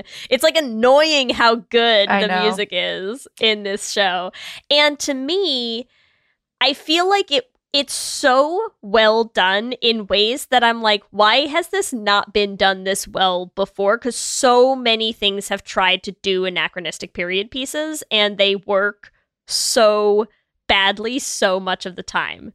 I mean, I think it's like literally a perfect. It, I, it's just a perfect co- combination where I feel like the writing's really good, but also like each actor is like just I don't know. You you believe them Yes. every single one. Yes. In, in the way that they're like just ridiculous enough, but just like understandable enough. like I don't know, they they just they do a really good job with the acting, well, I think. and it what I what's funny about it is usually to me the thing with like mixing like period pieces with anachronisms is it takes you out of it, right? Like every listen. Okay. Everyone has done this where it's like how many things have we all watched done as a school project, seen put on as a as a play, done as a, and it's not like they're always bad, but we have all sat through a million things of like it's Shakespeare, but set It's cool. in an '80s beachside town, and you're like, okay, Are you yes, talking about like the, some. the Leonardo DiCaprio Romeo and Juliet? Because that one. I mean, I wasn't specifically, but like, yes, but and and like sometimes it can work. I'm not gonna say it doesn't work, right? But a, it's so much more common, especially because it's done so often with Shakespeare that it's done the other way around. The language stays old, the setting is updated, right? Which, like, fine. Okay. Also, there are a lot of times where people have tried to do the like, let's take the themes or the story or the ideas, like, and we'll put all of it in a contemporary setting and whatever. And like, sometimes, like, again, they're all Shakespeare. And sometimes they fail for me for the same reason because you're like, okay, but you're using like the plot of something that makes no sense now in here. Yeah. And then you're like trying to pretend that it all makes sense. And this, I think the crazy thing about this is because so much of what's happening is repeating itself. Our what do you mean? The civil. Oh, the way that it like relates to modern day. yes. Yes, there is that, but that's not what I loved about it. What I loved about it, and like when Kelsey and I first started watching it, we like had this whole conversation about like why does it work so well? And what we were talking about is that when you like when you go back and you watch things like this and you watch period shows and you watch and you you know like go see Shakespeare or whatever. One of the things that's always so hard about it is that people do it in a way that is accurate to the way that they spoke then. But to us, it is wildly unrelatable, right? Like nobody goes to see Shakespeare and is like, "Oh, yeah, do you bite your thumb at me, sir?" Uh, like nobody is like super hit by those words. You're just not because that's not how we talk anymore. Yes. And what works for me about this is that like that is how they talked then. Like people had slang. Kids had things that they said that like they were like, "Oh, we're different than our parents' generation." Like people had common current contemporary hip shit that they were saying with each other. That was what it was at the time and it's not now and so it makes it feel like they are just these old stodgy dusty people that they weren't. Like they were teenagers and they were like having lit parties at the time, you know? Yeah. And so there's just something to me that is like so relatable and so like it it immerses you more in the period of it for some reason having them speak wildly out of period to me that like I just love. I love watching people sit around. Like there's I feel I think it's somewhere in season 1 and I can't remember exactly what she says but it's like Austin's just like being Austin about something I think and like Emily walks by him like uh, like walks down the stairs and like walks by him and I think she just goes like don't be a dick Austin or like something. And I'm like Yeah. yes. Yeah. yes like no teenagers even in the 1850s were not going to call their brother a dick sometimes when he was being a dick. Like would they have said it with that word? No they would have called him whatever was going to be the like analog in their time period of that but that's what she was doing like and when they when you just get to watch characters and you're like yeah sure whatever you would have said then that's i get it. I get what you're saying. You're telling him to not be a dick. I get it. Yes. like when Ship does his whole like, oh, like novel and chill, and you're like, yeah, that's what you would have done. You would have been like, yeah, what what are we gonna do while we like stay at home with the girl I want to marry in her parents' house? yeah, like let's read a book and have sex. And you're like, okay, and like, here we go. yeah, no- novel and chill. Yeah, yeah. Like it's relatable. It just it like puts you so much more into it in a way that like I did not think it would, and it was flawless. Everything about the writing in this show to me, I'm just. I just love it. I just think it's so good. It's so good. I agree. It's frustratingly good. I love it. I know. Well, that's what that was like the one of the only things that I liked about season two is as I was sort of saying before, is like the the like actual historical themes, right? Because you Mhm. have really this whole sensational journalism paper, right? And they do keep making Yeah. these jokes of like print journalism will never die. Like, and you're just like ha ha ha ha. You know, but like I don't I do feel like those nods to us watching at home does make it more like Yeah. It brings you into their worlds. Like and you're still like I think everything else around them is the period so like cool, right? Cuz like you still understand what time period you're in because it looks like the time period. Like we're not Right. like, oh, surprised that it's in this time period because they're not wear like they're wearing outfits from that time There period. are You- corsets everywhere. you completely understand. th- you know when Emily Dickinson lived. They're talking about like uh, events that are happening around them. Like you understand the time period. yeah. But yeah, I feel like because like even the second season, right, is like leading up to Civil War, and then the third season is like we're in the Civil War, and that too, like, is very much like they they keep like mentioning all kinds of stuff that like we're talking about now, where Yeah. they're like, oh well, I have relatives in the South, and you know, like they're nice people, and you know, or like um like I don't know, like there's just so many things that they're saying that you're like, this could literally be something that someone says on Facebook Yeah. tomorrow, right? Where they're like, uh, it's we just live in such polarizing times, you know? and like, they they do it so So well. like So so, well. pointedly and so just yeah, just Yeah. really well. And one of the other things I do love about it is like all of like I think the first season didn't do as good of a job on it and I think that they probably like got some feedback from the audience that like they really incorporated into season 2 which is that like all the black characters in season 1 were like very very secondary like yeah, tertiary I'm like all the way down. And then in the second season, they really focused a lot more on the black characters, on Henry, on Betty, on them like creating their own revolution and Austin being a part of that, like trying to help make a difference. They talked they they talked a bit about abolition in season one. What are your views on it? Whereas Yeah, like yeah. Mr. Dickinson was like, Oh, I don't know. Like still, fra, fra, fra, still being a dick. Um Yeah. so that is one thing that I did also like about season two is that we do dig more into the backstory of like all of the the black characters that we see that we like never got. And we also get we did get some of this in season one, them also like calling out the Dickinsons on their shit. Like, I love when Henry's like, Emily Dickinson, can you shut like life is not hard for you. Yeah. Like, you know, where she's just like, I just the world is so like she's so like upset about the world. And it's like, yes, Emily, true. But Henry's Yeah. like, I'm sitting here tuning your piano and you like want me to pretend to be the Othello. Like you we- Right, there's right, a right. disconnect here with you and your words and yeah, he's like your problems and other people's problems, not, Not the, the same. same. thing. Yeah. also, fun fact, Ayo, who plays um Hattie, I literally did did theater with her when I was in elementary school. Incredible. So I saw her and she she wrote a few episodes too.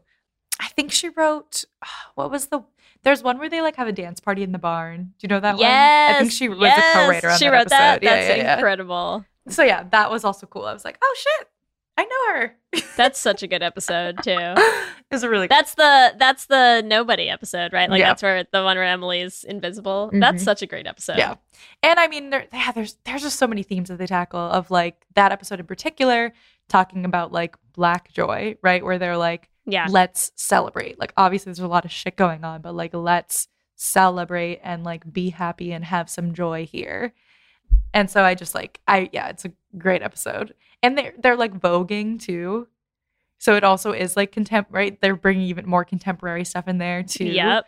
where they're like even their dancing is contemporary and you're like i still this still feels right Yeah. it's so good I, and i think It's this is a really good. interesting lesson to do because as much as i'm like oh season two is not about sue and emily this show is still great because it's not the show is not all about sue and emily No, Even- their relationship is is pretty terrible in that season though, but the show itself is still great. yeah yeah, It's- yeah exactly Um, Although I'm curious because I know you put a note here in it, and I know people have a lot of opinions on Sue and Emily in a general, like Sue and Emily, the characters in this show, Yeah, yeah, in a general sense. I'm curious. What are your What are your thoughts, Ellie? I honestly just started like thinking about this today because when I was reading, people were like, Sue and Emily are toxic, or other people were like, eh, they're not. I, I don't really, I don't necessarily think they're toxic. I don't think they're toxic. I do think that they are very different and they have a very hard time communicating with each other.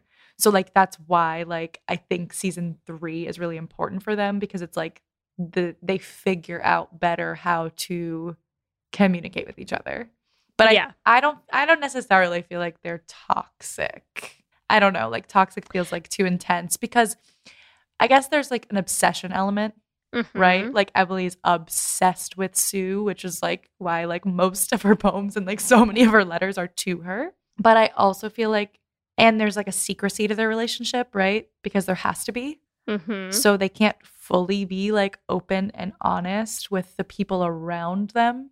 But I don't know, I still just feel like it's like they're being as least the least toxic they could possibly be for the circumstances that they're in. I agree because I what's funny is I have seen things with people talking about like their relationship is toxic. I've seen a lot of things with people who do not like Sue.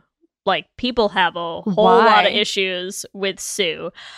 Well, Sue is a complicated character. So like people have a lot of problems with especially season 2 Sue, right? Because they're like, "Oh my god, like you're crazy and you're like pushing her away, but then having an affair and then like telling her that like you only ever feel things with her and then season 3 she's like how dare you send your writing to like anybody but me? And she like gets all jealous and whatever. So like i get it. I mean what i think is interesting about it is that we the queer community let me speak for all of us um we the queer community we're so hard to please in a lot of ways because we want our characters to be in couples and we want them to have happy endings.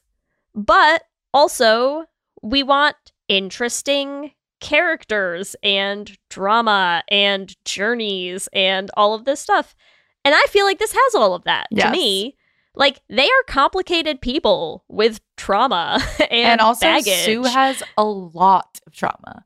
like a Far lot of trauma more and trauma than Emily. Yes, yes, uh, for sure. And that's that's why I think it's interesting that like Sue gets a lot of hate, but I think Sue as a character as she's written to me over the entire course of this show, I think has like the most perfectly plotted out character growth that like you could put in a show, you know?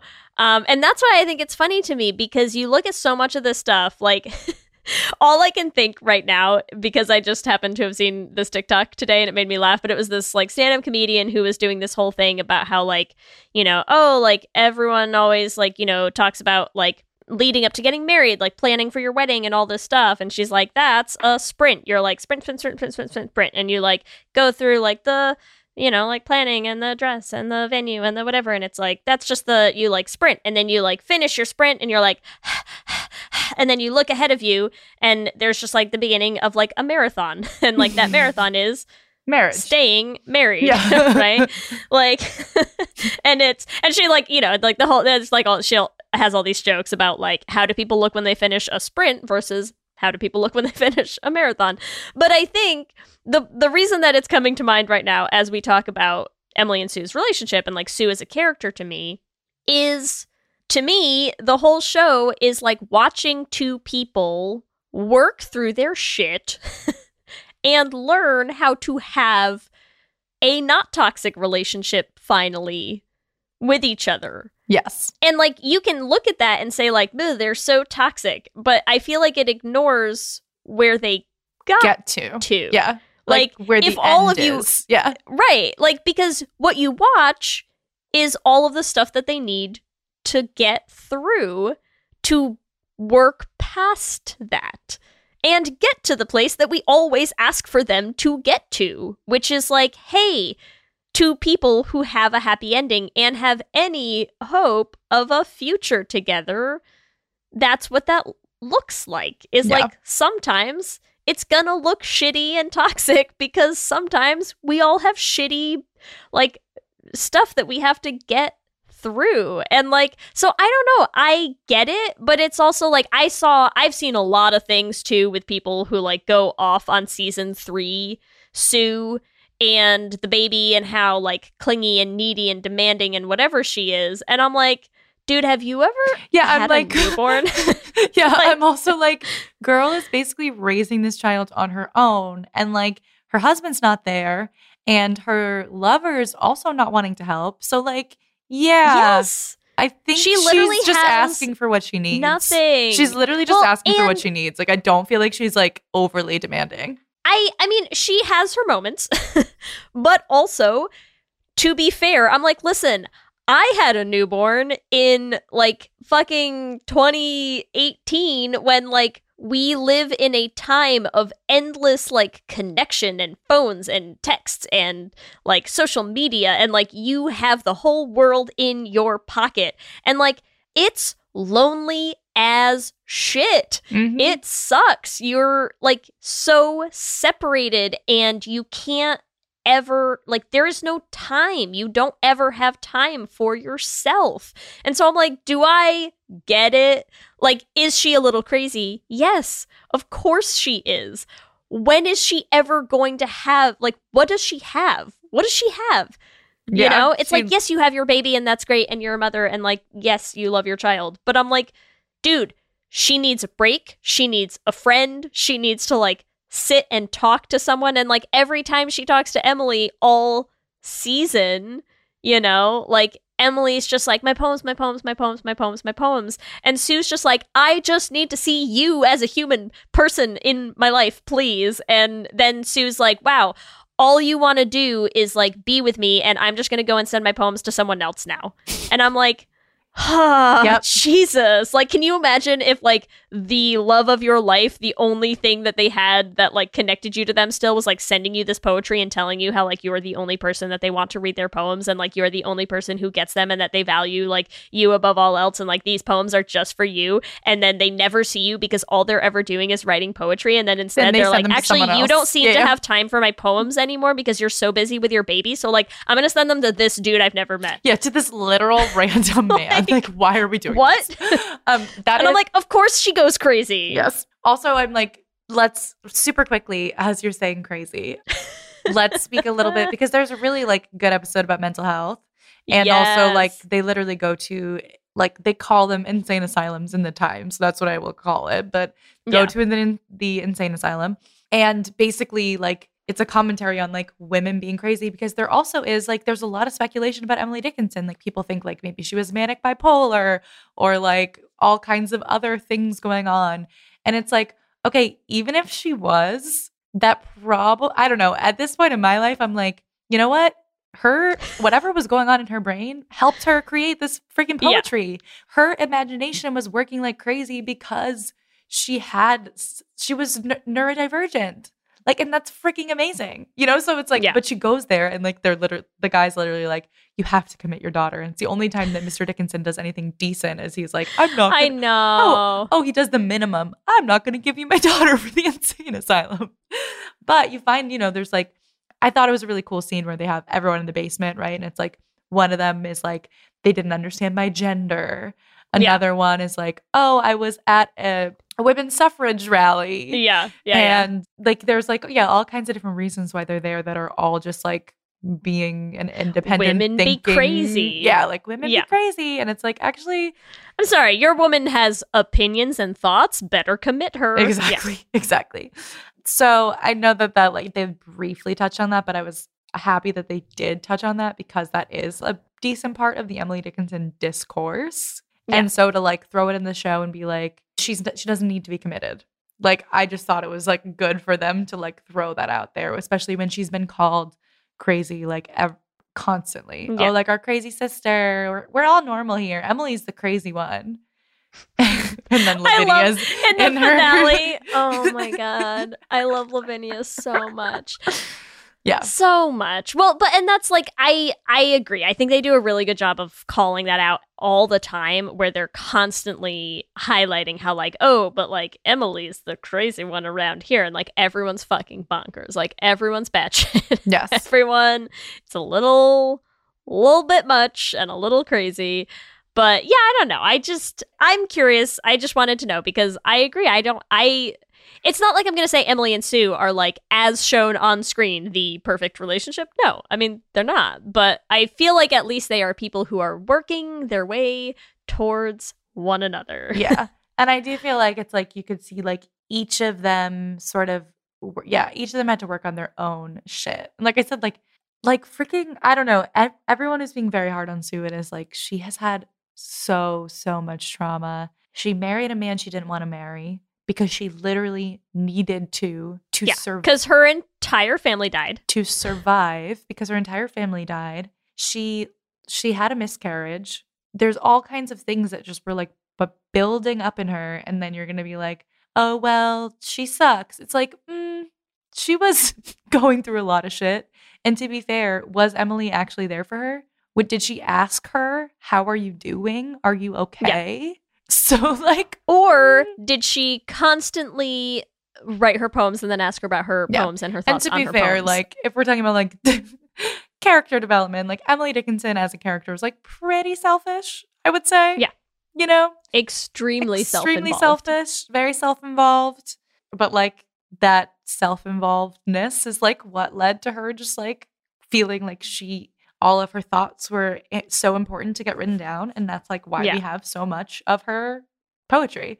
But yeah, so I think they both had their shit, but I agree like we got what do you want? Like what do you what do you want from us? Like this is complicated, interesting, like goes in a lot of different directions and Gay also- as fuck. and gay as hell. We get a lot of really, really good sex scenes, a lot of good kissing Yeah. scenes, a lot of good just like communication between the two of them. That's very Ella Hunt, queer in real life. I mean, like listen. we have a, there's a lot of like boxes that this checks off in terms of like representation. Are are Emily and Sue like my favorite couple ever? Pro, I would not say yes. I think it's a good representation. Like I would put it it's, in it's in a top tier of like, oh yeah, that's a good. pretty good come on. queer representation.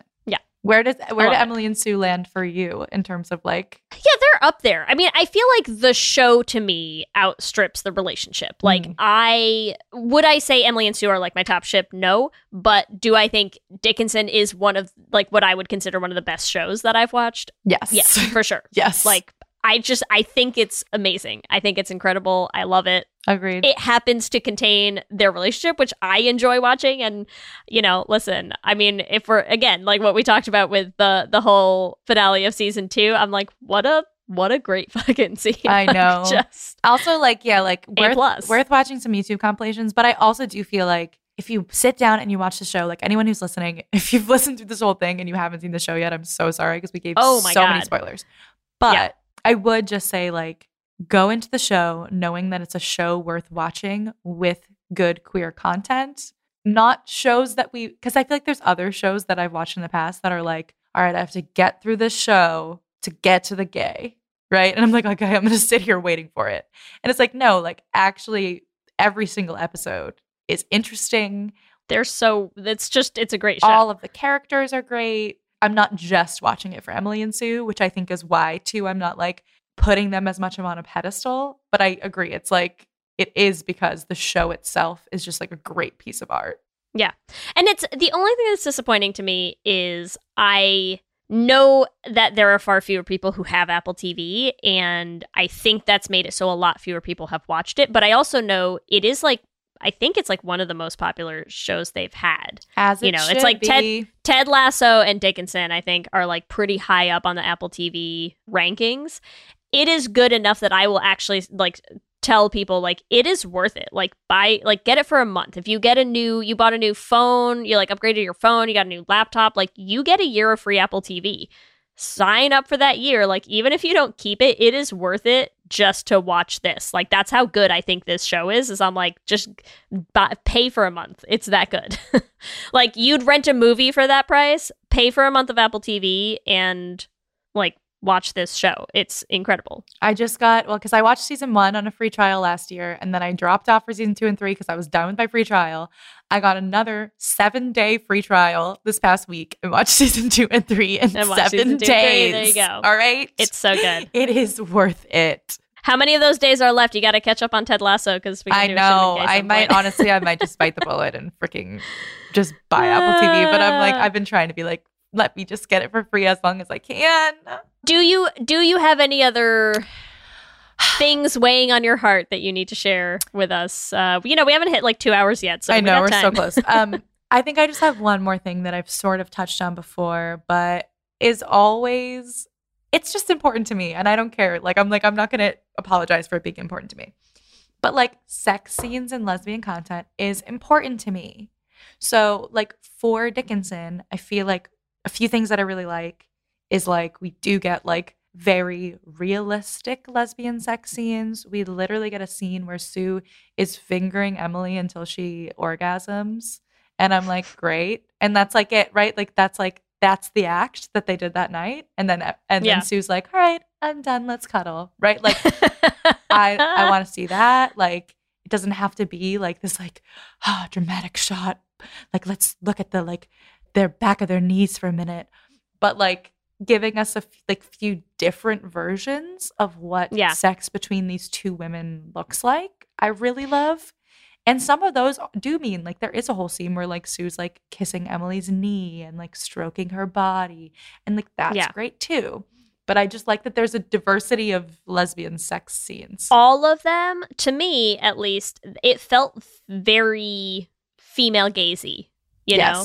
Like none of the scenes filmed between the two of them whether it's them kissing whether it's them in bed whatever like they did not feel like the male gaze Yes. to me. And that again like that is always important in our queer content that like yeah like the end of season three like the episode where they have that whole like take the baby austin that was a great filmed scene. That was really well done, right? And again, and like it's not even that it's like super explicit or like super graphic or anything. It's just filmed well. And I feel like it's filmed in a believable way where you are like, yes, women who enjoy women will enjoy watching this. Exactly. Exactly. Because it, al- yeah, it also we is do. like you know what we love? We love a soft curve. We do. love like we love eyes. We love all of this. We like we love this. I'm like, this is not TMI, but whatever. but I also do feel like watching it, I could like put myself in that position and be like, yeah, this is something that's familiar to me. Yeah. Do you know what I mean? Like rather than like I don't like for another I example. I get you, Ellie. I is get like it. blue is the warmest color. Like that sex scene. I'm like, I can't place myself in it. Yeah. You know, I'm like, that's not I I don't see myself like replacing one of those people. And I'm like, yeah, I've done that before. Like, you know, so so I just feel like to me it felt very familiar and like you said, very tasteful and for us. Yeah, it's intimate. It's not gratuitous. It's I just I, I really enjoyed them. them. I love them. But that's that's my However you feel about their relationship aside, like just the filming of those scenes, like the cinematography of it alone, and I think also like like believable acting. Yes. You know, like I think they did a really good job with these characters and telling the story that they're telling and like they have I think like they as actors had great chemistry together and I think they used it really well in the show and it just works. some of the some of the like zoom when they zoom in on Ella Hunt's face and like she really she looks madly madly in love. Yeah, dude. Like, it's a lot. It's, a lot. good. Ella Hunt is a lot in this She show. does a great job. Sometimes She does a great job. Ella Hunt sticking Hailee Steinfeld's finger in her mouth is a Eh, lot. Yeah, that Let's was a just, lot. That was a lot. It's a lot. Yeah. but I'm a fan. Let's a- leave it at that. Let's leave it at that. All right, and on that note, like, do you want to head into our Q and gay? I would love to do some Q and gay right now. Let's do it. now. Q, Q, and gay. Question number one: What's your favorite season of Dickinson? A one, B two, C three. Ah, it's so hard. I love a lot of season one, but I think season three is my favorite. It's just, I love it, but I I really like it from a broader storytelling perspective. I just love what they did with the season. I think it's brilliant. I also to piggyback off of that, we didn't talk that much about this in this in the episode. I love the like m- they did so much like magical realism type stuff Yeah. in season 3 that really worked well. Like you were like Yeah. like the moving into the future worked so well. The Yep. like there's a whole part where like Emily goes into like the circles of hell that work really well. So good. I love season three as well. That's my favorite season. Okay, question two. What is your favorite Emily Dickinson poem out of A, I Taste a Liquor Never Brewed, B, Wild Nights, Wild Nights, C, One Sister Have I in Our House, or D, Because I Could Not Stop for Death? I mean, to be fair, this show also gave me like much more appre- appreciation for Emily Dickinson's poems. Just hearing them read out loud, you're like, damn, this Yeah. bitch could write. I really love Because I Could Not Stop for Death. Me too. It's so funny because I was expecting you would pick any of the other ones, and I don't know why, but also because I could not stop for death is always the Emily Dickinson poem I've known the mm-hmm. best, and it still slaps. Listen, It really does. And I love, a- I just love how death is portrayed by Wiz Yeah. Khalifa in the show. He's fantastic. He's so good. Uh, but yeah, I don't know. There's something about it. it. It just sticks with you. I think maybe it's the meter of it that like really Yeah. gets locked in. But I just really like that one. All right, Good quest- choice, good Question choice. Question number three: What's your favorite Sue and Emily moment? A. The orchard in the rain. B. The only true thing I'll ever feel is my love for you. C. Sue wanting to raise her baby with Emily. Or D. Dressing like dudes to go to class. Ah, these are impossible. I don't know how to choose. Okay, I'm gonna say I love Sue wanting to raise her baby with Emily because I feel like again, it's the kind of thing that to me feels very anachronistic. Like I can't say whether I think either one of them would have even been able that. Yeah. to envision that as an option. And so I love that they had that so explicitly said to have Sue like voicing something that I think hits queer people differently now. Right? Like to have someone say like, "Wow, it's the 1850s and here I am with my newborn baby that I had with your brother." And to have someone like really put into words like, "Why can't we have a family together. Like, why can't I raise this baby with you, just the two of us, and this could be our family? And I'm like, ugh. Because even now, like, even I still have days where I am like, wow, I have a wife and children and a house, and that's my life. And like, that still feels like there are people on this earth today who can barely envision that as being a, a possibility for them. So I just I don't know like I, to me I feel like that's the kind of scene that might not hit everyone the way that I think it hits like queer people Oh, who yeah. watch it. You know, that shit hit hard. You're just like it hits hard. It does. Why can't they run away together? Uh, I love it. it. Ah, yeah, that's tough. Okay, question four, Ellie. Who's the best historical writer guest character on Dickinson out of A. Henry David Thoreau, B. Louisa May Alcott, C. Walt Whitman, or D. Sylvia Plath? I know what your answer is, but I gotta go with Sylvia Plath. I loved that episode. She like it's a valid answer. Sylvia Plath just I don't know, just was perfect. Like the character and the acting was so good. Just like how flippant she was with like Emily Dickinson and Lavinia being like, You're really committing to this bit, huh? And like she called them lesbians. Like, you know, it just she just hit every mark for me, really. She was great. What a like great bit part. Just was so incredible. good. All right, question number five. Are you more of an A, Emily, B, Sue, C, Lavinia, or D, Mrs. Dickinson? Ah, listen. I don't know if I want this to be the answer, but I know you know as well as I do, Ellie, that I am an Emily. it's okay. I know I know that you know this because you have also suffered through enough moments of me being like, "Did you read my poem? What did you think of my poem?" what do you think of my poem? Ellie, did you listen to the beta of the song I wrote? Tell me about these lyrics. Do you want me to go through all of the things about the lyrics and why I put them in there and what this is referencing and what this is talking about? And did you get this? Did you catch up? Did you catch on this? Did you want me to? That, should I explain this to you? Oh my god, did you listen? I wrote another verse. I know you know I'm an Emily. It's okay. It's okay. And Emily is the greatest poet of all time. So, you know, it's okay to be an Emily. yeah, I don't mean it that way, but I just, uh, you know, the spirit of it. Yes, the spirit of like, here's my work. Listen to it. Pay attention. Tell me please, I'm good. please, please, please. Let me know if it's good. I mean, to be fair. what did you think about it? Is Yeah. it okay? Was it good? Yeah. Did you like it? What did you do? You, did you read it? Do you need me to? Should I write it differently? yeah, yeah. To be fair, like it's like a like for I feel like for Emily and for you, it is like a like I really put a lot of work into this. Like, I hope you like it. Like, you know, please tell me that you like it. Listen. it's my heart here throwing it here to you. So All I have to say is God bless you and Kelsey who have to put up with all of that from me. so I'm your Sue. But I think I would be I feel like I'm I would be Lavinia. I could see that. I would totally rock being Lavinia. She's just like You're like, I'm a stare at a sheep. yeah, the performance art aspects. Like she's so dramatic. Like Yeah.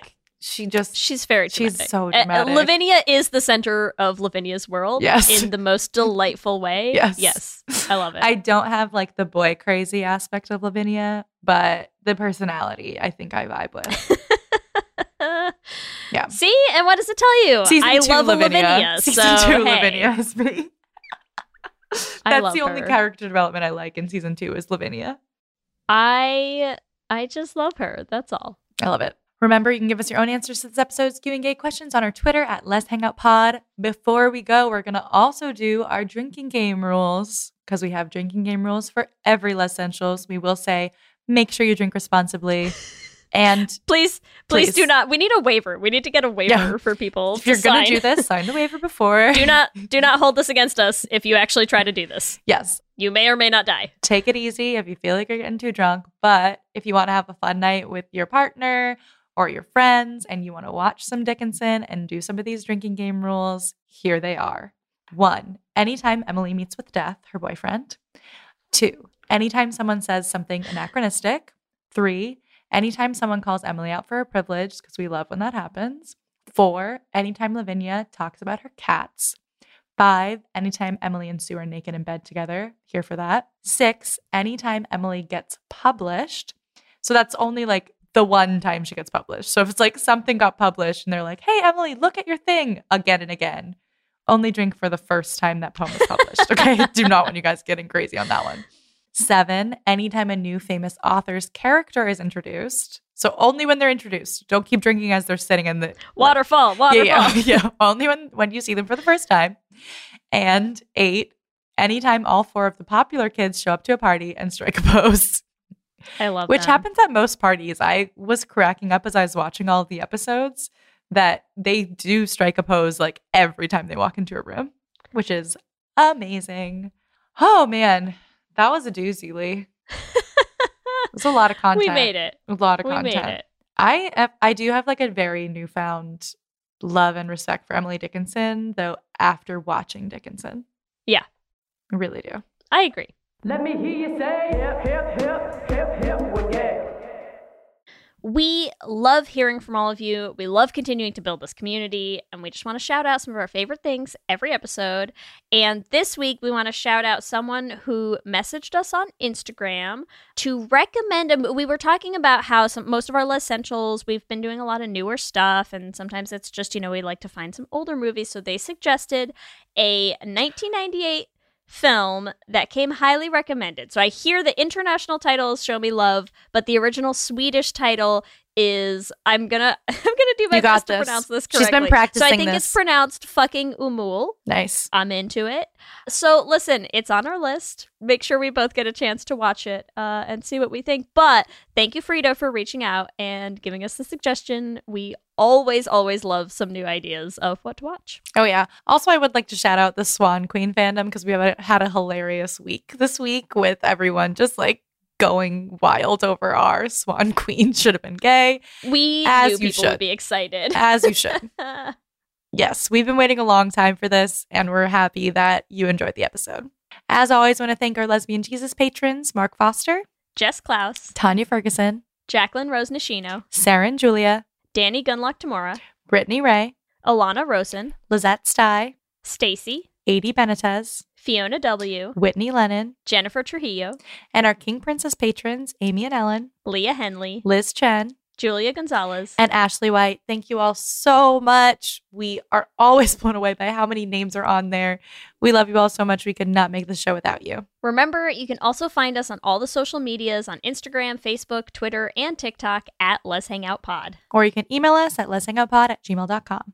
You can check out our website at lezhangoutpod.com. Whatever app you use for podcasts, make sure you subscribe so you'll be the first to know when new episodes drop. And make sure that you are subscribed and caught up on The Flame because all the episodes of that are up and we're going to have a whole new musical dropping before you even know it. We're also posting videos on our YouTube channel this season, so make sure you subscribe at youtube.com slash lez hang out pod to catch them. If you want to help support the podcast, the easiest and freest way to do that is to leave us a rating and a review on the Apple Podcasts app. It helps new people find the show. If you want to support us and help us get to that 150 patrons so we can start releasing some fun bonus episodes, you can do that at bit.ly slash lezpatreon, and you'll also get access to our Patreon-only Q&A on February 23rd. If you want to help support The Flame and help us get The Flame on stage and make the next musical, you can join our Patreon specifically for our shows at bit.ly slash The Flame Patreon. We have so much exciting stuff coming up in the next year, and we are just really looking forward to everybody who's helping us make it happen because it's exciting. If you want to get some Lez Hang Out merch, you can get that at bit.ly slash shop. I personally have been drinking a lot, a lot of tea out of my flame mug that says here at the flame, everybody is family. And it's so freaking cute. And it reminds me that I have this beautiful family. So if you want to get a mug, there's all kinds of other stuff on there, but you can get that at bit.ly slash shop. If you want to follow us individually, you can find me on Instagram, Twitter, and TikTok at LSH Foster. And you can find me on Instagram, Twitter, and TikTok at Ellie Brigida. With that, I'm Ellie. And I'm Leigh. And, let's, hang, out, again, soon. Let's hang out. out.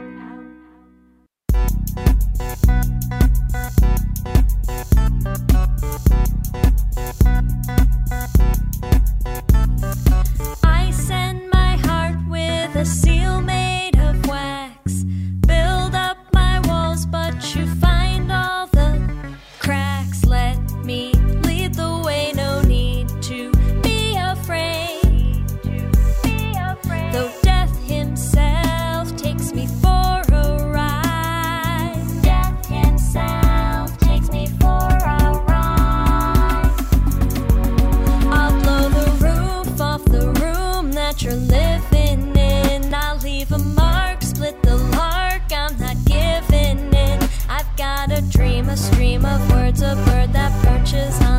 Branches of my heart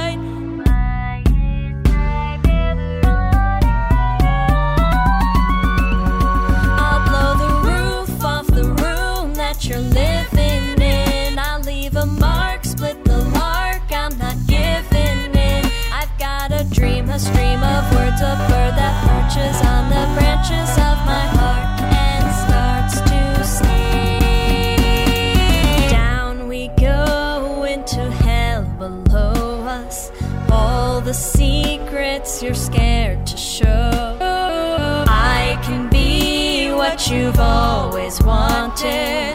Can't you see you're the only true thing